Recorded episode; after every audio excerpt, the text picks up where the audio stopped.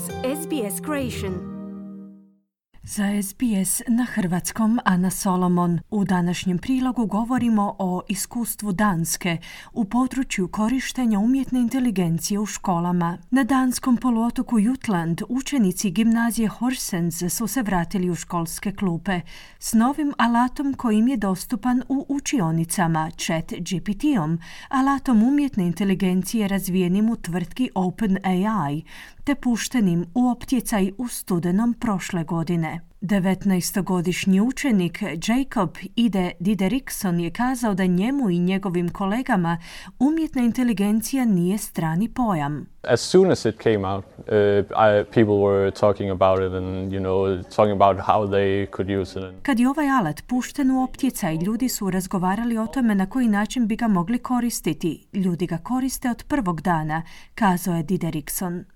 No već od prvog dana njegovog optjecaja postoji zabrinutost oko njegove upotrebe. Učiteljica engleskog jezika u gimnaziji Horsens Mete Molgard Pedersen je kazala da nije trebalo proteći puno vremena prije no što je počela zaprimati tekstove od svojih učenika generirane umjetnom inteligencijom.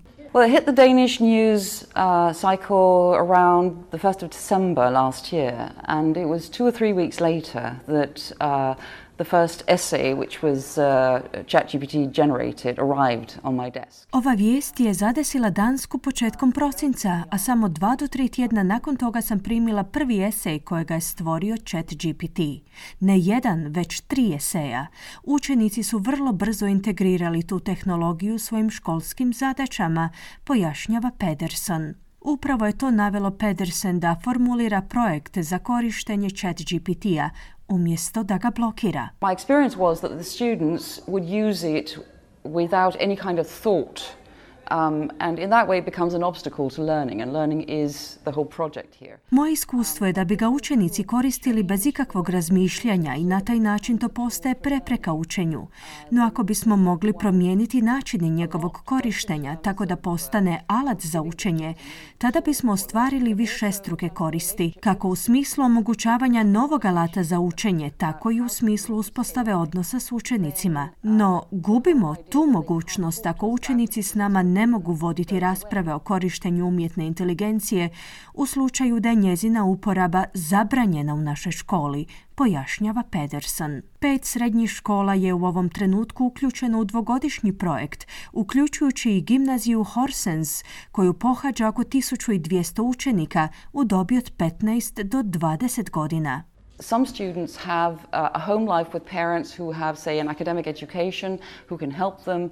They have a sparring partner, they have an extra study buddy. Some students don't. Neki učenici potječu iz obitelji u kojima su roditelji akademski obrazovani i u mogućnosti su im pomoći. Neki imaju školske kolege s kojima razvijaju svoje sposobnosti, no nekim pak drugim učenicima to nije dostupno.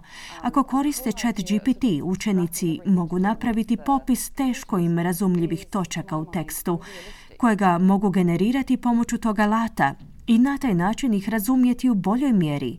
U tom slučaju je njegovo korištenje korisno. Naime, čitava ideja o ukidanju svega što ima veze s računalima je po mom mišljenju nerealna, zaključila je Pederson. Ipak mnogi drugi nastavnici se ne slažu s tim pristupom. Oni se pribojavaju da bi ova tehnologija mogla dovesti do varanja prilikom polaganja ispita.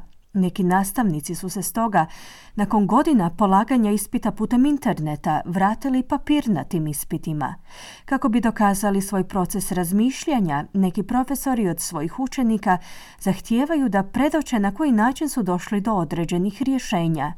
Drugi pak nastavnici nisu u tolikoj mjeri zabrinuti, budući da određeni učenici uvijek pronađu način na koji mogu varati. Chat GPT je, kako kažu, samo posljednji u nizu. Savjetnica za obrazovanje Tina Jensen, inače članica skupine stručnjaka za chat GPT pri Danskom ministarstvu obrazovanja, je kazala da je vrlo važno otvoreno razgovarati s učenicima o ovoj temi. Where we are now it's so important to have open conversations with the students and the pupils and uh, to allow them to do things because many places what is the actual fact of the moment is that it's, you can't speak about it. Smatramo da je važno omogućiti im pristup toj tehnologiji. Mnoga mjesta brane da se o toj temi govori.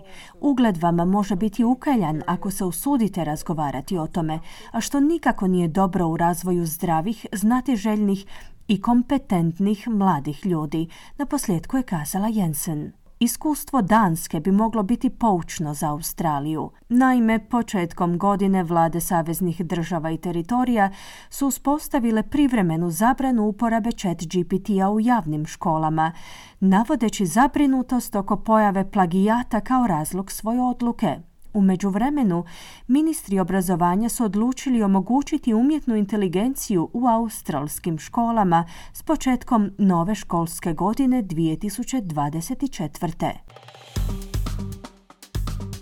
Kliknite like, podijelite, pratite SBS Creation na Facebooku.